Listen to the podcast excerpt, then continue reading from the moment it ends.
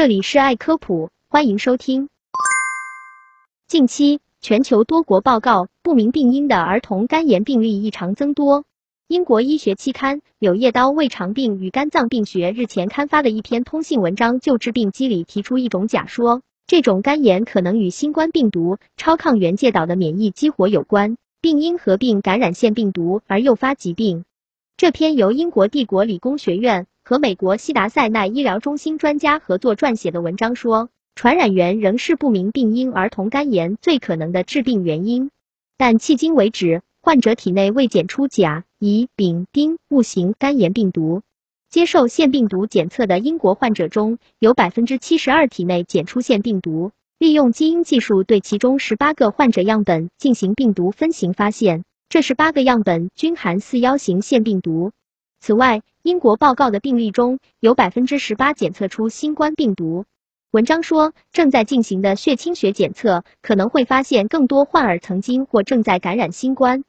基于目前调查，作者认为不明病因儿童肝炎可能是此前感染过新冠的儿童又感染腺病毒的结果。具体来说，新冠病毒在儿童感染者胃肠道内持续存在。可能导致病毒蛋白反复释放，并经肠道上皮进入血液，引发免疫激活。这种重复免疫激活可能是由新冠病毒刺突蛋白上具有超抗原特性的一段积序介导。这段积序与常见超抗原葡萄球菌肠毒素 B 有类似特性，能触发广泛和非特异性 T 细胞激活。